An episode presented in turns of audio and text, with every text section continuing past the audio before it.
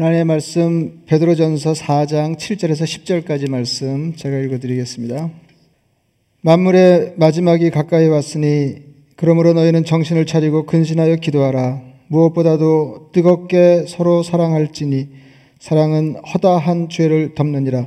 서로 대접하기를 원망 없이 하고 각각 은사를 받은 대로 하나님의 여러 가지 은혜를 맡은 선한 청지기 같이 서로 봉사하라. 아멘. 예, 반갑습니다.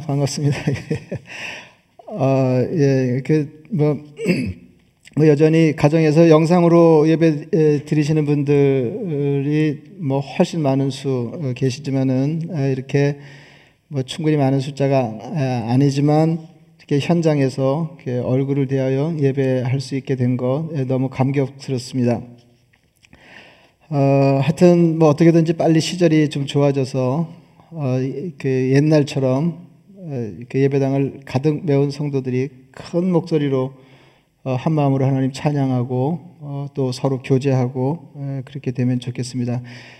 여러분 그 지금 품은 마음을 이렇게 딱 그 잘 기억하셨다가 이렇게 정상적으로 우리 삶이 회복될 때 그 예배 환경이 회복될 때 꼭 그렇게 그 지금 심정대로 하시길 바랍니다. 지금 심정은 어떠냐면 저 같으면 하여튼 다시 이렇게 얼굴을 대하여 만나기만 하면 어떻게든지 잘해드리고 먼저 그럴 생각이 있거든요. 아 그때 좀 잘할 걸 먼저 이런 생각이 많은데 우리가 경험으로 알고 있지만 금방 잊어버립니다.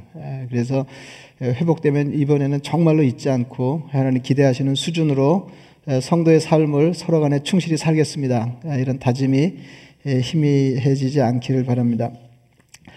아직도 세상이 어수선합니다. 아직도 세상이 어젠가 그젠가 제가 신문 보니까 그 전문가 그런 얘기 한 거 읽었습니다.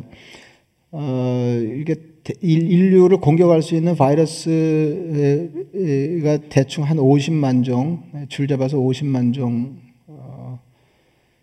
되는데 이렇게 파악한 것은 그렇게 많지 않다. 먼저 그런 기사를 봤고요.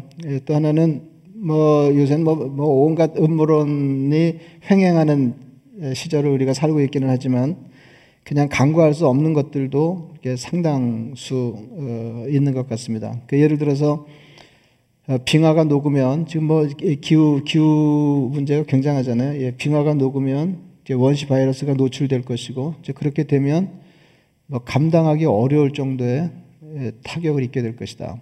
이제 이런 전망도 없지 않습니다. 그러니까 그 제대로 대비하고 대처하지 못하면 아주 어처구니 없게 인류가 종말을 맞이할지도 모른다. 이런 전망이 있을 정도로 그 세상이 어수선해졌습니다. 여러분. 정말 그 세상이 끝난다면, 세상이 끝나가고 있다면, 무엇을 하며 어떻게 살아야 할까요? 좀 잘해보려고 했는데, 우리 인생이 얼마 남지 않았다면, 어떻게 살아야 할까요? 오늘 성경은 이렇게 말씀하십니다. 만물의 마지막이 가까이 왔으니, 그러므로 너희는 정신을 차리고 근신하여 기도하라. 그러니까 정신을 차리고, 근신하라고 말씀하십니다. 베드로는 편지 한 통을 써보내면서 세 차례에 걸쳐서 정신을 차리라 이렇게 말하면 근신하라 이렇게 말했습니다. 마지막 때에는 정신을 차려야 됩니다. 그러니까 평생을 정신없이 살다가도 인생의 마지막에 이르면 정신을 차려야 할 것입니다. 정신을 차리고 나면 기도하지 않을 수가 없습니다. 예수 안 믿는 사람들은 정신 차리면 뭘 어떻게 되는지 잘 알지 못하지만은 우리 예수 믿는 사람들은 정신 차리기로 하면 이제 가장 먼저 떠올릴 수 있는 것이 기도입니다. 정신을 차리고 나면 기도하지 않을 수 없다. 이렇게 험한 세상을 살면서 기도하지 않는 사람은 정신이 없는 사람입니다. 그리고는 그리스도인이 마지막 때에 정신을 차려서 기도하면서 힘써야 될 것 세 가지를 말씀하십니다. 그런데 이 만물의 마지막이 가까이 왔을 때 힘써야 할 세 가지가 영 이상함, 전혀 특별한 것이 아닙니다. 서로 사랑하라, 서로 대접하라, 서로 봉사하라 입니다. 여러분 상상해 보세요. 하나님의 세계에 깊은 깨달음이 있는 그 사람이 자기 제자들을 불렀습니다. 만물의 마지막에 가까이 왔다. 제자들이 묻습니다. 그러면 어떻게 할까요? 스승님은 그러면 어떻게 할까요? 무엇을 하면서 어떻게 살까요?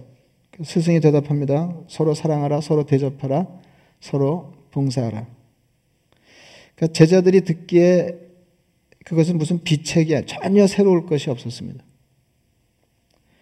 만물이 마지막에 가까운 비상시기에 정신을 차려서 해야 할 일 같아 보이잖아요. 그래서 제가 언젠가도 한번 종말에 관해서 설교하면서 그런 말씀을 드린 적이 있는데, 그러니까 아주 비상한 시기를 닥치게 되는, 그러니까 그야말로 인생의 마지막, 만물의 마지막이 닥치기 전에 평화 시기에 우리가 정리해둬야 될 것이 있는데, 그 중에 하나가 이런 겁니다. 종말의 때에는 특별한 일을 하는 게 아니다 하는 것입니다. 근데 이제 그 대개 이제 이단의 가르침에 빠져서 재산을 탕진하고 이런 사람들 보면 이 만물의 마지막에 가까웠다, 종말이 다가왔다, 주님 다시 오신다. 그러면 뭐 특별한 일을 하려고 그럽니다. 안 하던 짓을 하려고 그래요. 안 하던 짓. 근데 그래서 이렇게 종말은 안 오고 인생은 망하고 그런 예를 이렇게 적지 않게 보고 있습니다. 여러분, 저는 그 옛날에는 그 베드로 좀 우습게 알았거든요. 제가 설교하면서 여러 차례 베드로 사도 서운한 얘기를 한 적이 있는데, 예수님은 제자들을 가려 뽑지 않으신 모양이에요. 누구나 뽑은 모양이에요. 따라 나서면 다 뽑은 모양이에요. 뭐 이런 생각이 들 정도로 제자들의 면모가 그러했고, 수제자격인 베드로도 다르지 않았습니다. 그런데 이 베드로가 이렇게 배운 게 없어서, 뭐 사실 배운 게 없는 게 아니라 뭐 굉장한 배움이 있었던 거죠. 주님을 모시고 가까이에서 3년을 따라다니면서 수학한 사람이니까, 뭐 어떻게 보면 굉장한 배움의 경력이 있는 사람인데, 이렇게 빼어난 학생이 아니었습니다. 이렇게 가르쳐줘도 잘 못 깨닫고 학습 진도가 느리고, 그런데 주님이 세상을 떠나시고 난 뒤에 현장에서는 이 굉장한 사람으로 돌변합니다. 주님 말씀하신 것이 다 생각난 것 같습니다. 그리고 뒤늦게 다 이해가 됐던 것 같아요. 그래서 이제 그 중에 한 예가 사도행전 6장에 그 승승장구하던 예루살렘 교회에 처음으로 갈등이 생기고 어려움이 닥쳤을 때 그것을 해결한 과정을 보면, 이 베드로 사도가 어마어마한 인물이다, 이런 생각이 이제 절로 드는 것입니다. 여러분 뭐 이렇게 소상하게 알고 계시지만은 구제 때문에 교회에 문제가 생겼을 때 구제만 생각하지 않고 사역 전반을 검토하고 자기들이 본질적으로 감당해야 할 일이 무엇인지를 다시 결정했습니다. 굉장한 거죠. 굉장히. 그러니까 문제에 빠지지 않았다는 겁니다. 그래서 예루살렘 교회는 문제를 넘어서는 교회가 됐다. 문제 때문에 교회가 주저앉지 않고 문제를 해결하면서 오히려 교회가 더 성장하고 더 든든해졌습니다. 그 일의 핵심에 베드로가 있어요. 그래서 이렇게 베드로를 딱 보면, 야, 이게 굉장한 리더십이다, 굉장한 신앙이다, 이런 생각이 이렇게 절로 들었습니다. 이제 그런 베드로가 이번에는 흩어져 사는 그리스도인들에게 편지하면서 도사 같은 이야기를 하고 있습니다. 만물의 마지막이 가까운 때에 너희는 아무쪼록 서로 사랑하고 서로 대접하고 서로 봉사하라. 그래서 여러분 어떻게 읽으셨는지 모르겠는데 저는 이게 도사 수준 같아 보인다 하는 거죠. 도사 수준입니다. 여러분 이게 무슨 뜻입니까? 말세에는 해야 할 일 더 잘하고 하던 일 더 잘하라, 그 말입니다. 그래서 여러분 꼭 기억하셔야 돼요. 말세, 이게 말세의 조짐이 분명하다, 이런 느낌이 들 때 뭐 특별한 일 하려고 그러시면 안 된다. 주님이 그간 그리스도인인 우리에게 당부하셨으나 소홀했던 거, 이런 거 챙기고, 내가 그 일에 열심을 내고 있었으면 더 열심을 내고, 이제 이런 삶을 살아야지, 인생의 마지막 인류의 종말이 왔다고 그래서 주님의 재림이 가까웠다고 그래서 그리스도인이 따로 힘써야 할 다른 일을 주님이 기대하지 않으신다 하는 것을 이렇게 마음에 두어야 할 것입니다. 사랑하고 대접하고 봉사하라. 이걸 뭉뚱그리면 다른 사람 생각하면서 착하게 살라. 이게 착하다고 하는 건 다 이제 관계에서 나오는 거예요. 홀로 착한 사람은 없잖아요. 어떤 사람과의 관계에서 착한 건데, 예수 잘 믿고 신앙생활 잘한다고 하는 것, 그리고 종말의 시기를 살아가는 성도가 마땅히 치러내야 할 삶의 모양은 다른 게 아니라 다른 사람 생각하며 착하게 사는 것입니다. 아시지만은 착한 사람이 천국 가는 게 아니라 예수 믿는 사람이 천국에 갑니다. 너무너무 잘 아시죠? 천국은 수준으로 가는 게 아니라 신분으로 가는 것이다. 제가 이 말씀 왜 드리냐면 아직도 이게 해결이 안 된 사람이 있는 것 같아요. 여러분, 천국은 수준으로 가는 게 아니에요. 주님이 일단 예수 그리스도 십자가 은총으로 우리를 구원해 하나님 자녀 삼으시고 신앙 수준이 어느 정도 유지될 때 우리가 천국 백성으로 결정되는 게 아니다, 그런 말입니다. 다 아시지만 하나 더 정리해야 될 것은, 착한 사람이 천국 가는 것은 아니지만 주님은 착하지 않은 우리를 불러서 구원하여 하나님 자녀 삼으시고 아무쪼록 점점 더 착한 사람이 되어 천국에 가기를 원하신다는 것입니다. 그래서 우리가 예수 믿고 주님의 가르침과 뜻에 따라서 좀 더 나은 삶을 다른 사람을 향하여 살려고 애를 쓰는 것은 구원을 더 확실하게 하거나 구원을 유지하거나 뭐 그런 게 아니고 보충하는 게 아니고, 그것이 성도의 삶이기 때문에 그렇습니다. 그게 우리를 구원하여 하나님 자녀를 삼으실 때 주님께서 마침내 우리를 향하여 걸어놓으신 기대이기 때문에, 그러니까 오늘 말씀을 그 틀에 두고 이해를 하면 어떻게 되냐면, 주님이 본래 우리를 구원하여 하나님 자녀 삼으셨을 때 다른 사람을 향하여 어떤 삶을 어떻게 살 것인지를 기대하신 것을 마지막 날까지 충실하게 살아가라는 것입니다. 그리고 정말로 어려울 때 이런 거 손 놓기 쉽잖아요. 이 만물의 마지막 가까웠다 그러면 야 주님 바로 오시고 그러면 뭐 이웃 신경 쓰고 그럴 게 아니고 주님하고 나하고 관계 신경 쓰고 뭐 다른 거 신경 쓰고 이렇게 되기 쉽지 않습니까? 다른 사람 신경 쓰려는 거예요. 내 인생의 마지막에도 특별한 일 하는 게 아니다. 세상의 마지막에 특별한 일 하는 게 아니다.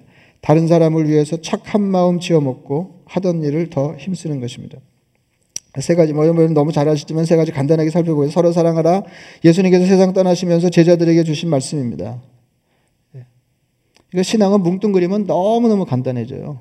풀어놓으면 복잡해 보이지만, 새 계명을 너에게 주노니 서로 사랑하라. 내가 너희를 사랑한 것 같이 너희도 서로 사랑하라. 너희가 서로 사랑하면 이로써 모든 사람이 너희가 내 제자인 줄 알리라. 예수의 제자됨은 서로 사랑하는 것으로 세상에 드러난다. 베드로는 이렇게 말했습니다. 무엇보다도 뜨겁게 서로 사랑할지니 사랑은 허다한 죄를 덮느니라. 무엇보다도 뜨겁게 서로 사랑할지니 사랑은 허다한 죄를 덮느니라. 종말에는 무엇보다도 서로 뜨겁게 사랑해야 합니다. 근데 허물 때문에, 죄 때문에 사랑에 장애가 있습니다. 사랑하기가 어렵습니다. 뜨거운 사랑은, 그래서 베드로는 말하기를 뜨겁게 사랑하라. 이렇게 뜨거운 사랑은 허다한 죄와 허물을 덮어가면서 사랑할 수 있다는 것입니다. 또 감정 때문에 사랑하기가 어렵습니다. 우리가 다 경험하는 거죠. 느낌이 안 중요한 것은 아니지만 너무 느낌에 잡히면 사랑할 수가 없어요. 사랑은 행동입니다. 주님은 우리에게 사랑의 행동을 하라고 말씀하십니다. 전에도 한번 말씀드린 일이, 라이언 일병 구하기라는 영화의 인상적인 장면이 있습니다. 그러니까 탐 행스가 자기 부하들을 데리고 라이언 일병 구출의 임무를 수행하기 위해서 이동하는 중에 적에 감추어진 진지를 발견했습니다. 자기 일이 아니기 때문에 그냥 지나갈 수 있었지만, 아군이 이동하는 중에 매복한 적군의 피해를 입을까 봐 그 진지를 공격하려고 했습니다. 그때 부하들이 가고 싶어 하지 않았습니다. 지금 라이언 일병 구하는 것은 만만한 일이 아닌데 또 한 번 격전을 치르고 싶지 않았어요. 그중 한 명이 이렇게 말했습니다. 오늘은 느낌이 좋지 않습니다. 그랬더니 탐 행스가 말합니다. 가자. 우리가 언제 느낌이 좋았던 적이 있었냐? 해야 할 일이기 때문에 하는 것입니다. 서로 사랑할 때 더 많이 뜨겁게. 여기 이제 사랑하라, 대접하라, 봉사하라인데 이게 서로가 중요해요. 서로 사랑하라, 서로 대접하라, 서로 봉사하라. 그러니까 서로 사랑해야 우리에게 사랑을, 예, 이게 왜 중요하냐면요. 이게 우선 서로 사랑해야 사랑하기가 수월해져요. 그죠? 이게 주고받아야 좀 쉬워요. 그죠? 예? 사랑하는 거 쉽지 않지만 내가 사랑했더니 그도 나를 알기 훨씬 수월해져요. 그런 게 하나가 있고요. 지금 이게 성도들에게 하시는 말씀이잖아요. 서로 사랑해라. 말세에는 서로 사랑해라. 마지막 때에는 서로 사랑해라. 왜 서로 사랑해야 되냐면 우리는, 우리 사랑은 여러분이 아시지만은 우리끼리 서로 사랑하자는 게 아니고 우리가 서로 사랑함으로 다른 사람을 사랑하자는 거 아니에요? 근데 다른 사람들, 그러니까 우리끼리 서로 사랑을 주고받으면서 사랑이 채워져야 사랑이 돌아오지 않는 다른 사람을 위해서 반대급부를 생각하지 않고 하나님이 기대하시는 수준으로 사랑이 가능해진다는 것입니다. 우리가 더러는 원수도 사랑해야 되고 뭐 그렇게 잘 못하지만은 주님의 가르침에 따르면 우리가 원수도 사랑해야 되고 우리가 사랑해도 고마워하지도 않고 절대로 사랑을 돌려주지 않을 사람도 사랑해야 되고 이런 힘이 어디서 오냐 하면 성도가 서로 사랑하는 데서 온다는 것입니다. 주님이 우리를 사랑하시기 때문에 그 힘으로 우리가 다른 사람을 사랑할 수 있는 것처럼 우리가 서로 사랑함으로 다른 사람을 향한 여력을 얻는 것입니다. 그래서 말세에는 서로 사랑하는 게 중요합니다. 두 번째는 그래서 이렇게 교회 안에서 서로 뜨겁게 사랑받는 데가 있어야 우리가 세상에 나가서 돌려받을 것을 생각하지 않고 사랑할 수 있습니다.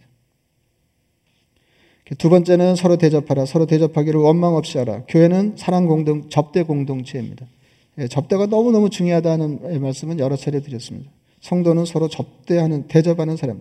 여러분, 대접받기 원하세요? 먼저 대접하세요. 이건 우리가 모르지 않는 말씀인데, 예, 실천하기는 쉽지 않습니다. 예수님이 산상설에 이렇게 말씀하셨죠. 무엇이든지 남에게 대접을 받고자 하는 데는 너희도 남을 대접하라. 이것이 율법의 이게 성경 전체 가르침의 핵심이다 말씀하셨습니다. 내가 남에게 대접받고 싶어하는 것으로 남을 먼저 대접하는, 이게 성경의 가르침입니다.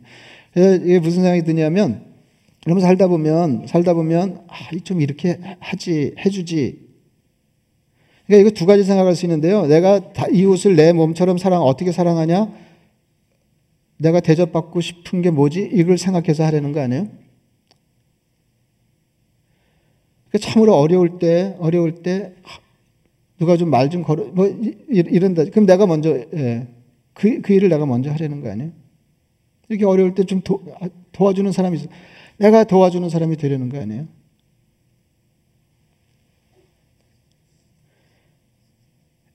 대접 잘하는 것이 신앙이 좋은 것입니다. 마지막으로 서로 봉사하라. 더 좋은 번역을 읽어드리겠습니다. 각 사람은 은사를 받은 대로 하나님의 여러 가지 은혜를 맡은 선한 관리인으로 서로 봉사하십시오. 우리말 번역에는 이렇게 그 선한 청지기처럼 이렇게 돼, 청지기 같이 이렇게 돼 있는데 청지기로서 관리인으로서 서로 봉사하십시오. 여러분 우리 가진 것은 다 주님이 우리 신앙 고백이잖아요. 우리가 손에 가진 것은 우리 수고를 통해서 주님이 우리 삶에 허락하신 것들입니다. 그것들 중에 상당 부분은 다른 사람을 위해서 활용하라고 우리에게 맡겨주신 것입니다. 그래서 우리가 청지기라는 거 아니에요? 우리 목숨부터 시작해서 일체의 것들이 하나님의 뜻을 다른 사람을 향해서 수행하는 과정에 필요한 자원을 활용하는 거죠. 그것이 은사요. 더 쉬운 말로 하면 선물이, 그것이 은혜입니다. 거저받은 것입니다. 봉사는 받은 것을 나누는 것입니다. 그래서 요새 정말 살기가 만만치를 않은데, 예, 그럴 때 우리가 정말 만물의 마지막이 오는 것 같은 분위기다. 이런 생각으로 무엇을 힘써야 되면 이 세 가지에 힘써야 돼요. 다른 사람 사랑하고 다른 사람 배려하고 대접하고 하나님께 받은 것의 양이 어떠하든지 다른 사람을 나누면서 봉사하고 이런 삶을 힘쓰는 것입니다. 이것이 그 주님 승천 이후 주님의 재림까지의 시기를 살아가는 말세 성도들의 삶의 자세여야 할 것입니다. 그래서 참으로 어려울 때일수록 주님의 가르침을 따라서 이런 삶을 실천하시기를 바랍니다. 내가 세월만 좋아지면 엄청 잘할 거야 이러지 마시고 세월이 좋아지기 전에 만물이 마지막에 가까운 것 같을 때 서로를 돌아보면서 그리스도인됨을 발휘하는 도사 같은 성도들이 다 되시고, 여러분 크리스찬 도사는 다른 게 아니고 참으로 어려울 때 딴 생각 딴짓하지 아니하고 주님이 우리에게 평상시에 명하신 중요한 일들을 비범하게 다루는 것입니다. 그래서 말세 성도가 해야 될 것은 평범한 일을 비범하게 하는 것입니다. 그래서 이게 도인의 말세 성도, 도인 같은 말세 성도들은 이와 같은 삶을 산다. 그래서 아직도 신앙에 아주 신비한 것, 이상한 것 이런 거 쫓아다니고 그런 사람이 있는데, 여러분 신앙생활은 그런 게 아니에요. 그런 게 아니에요. 그래서 참으로 어려울 때 다른 사람을 둘러보고 다른 사람을 향해서 주님이 기대하시는 삶을 살아내는 복된 성도가 되시기를 축원합니다. 말씀을 생각하시면서 기도하겠습니다.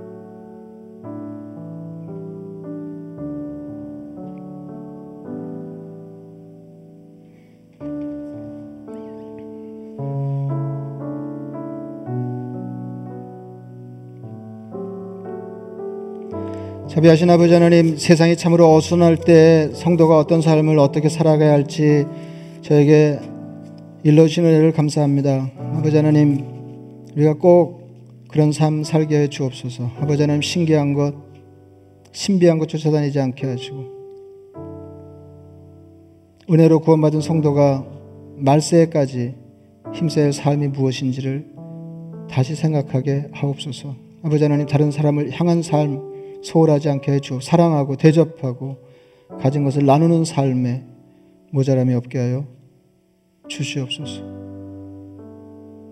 예수님의 이름으로 기도드리옵나이다. 아멘.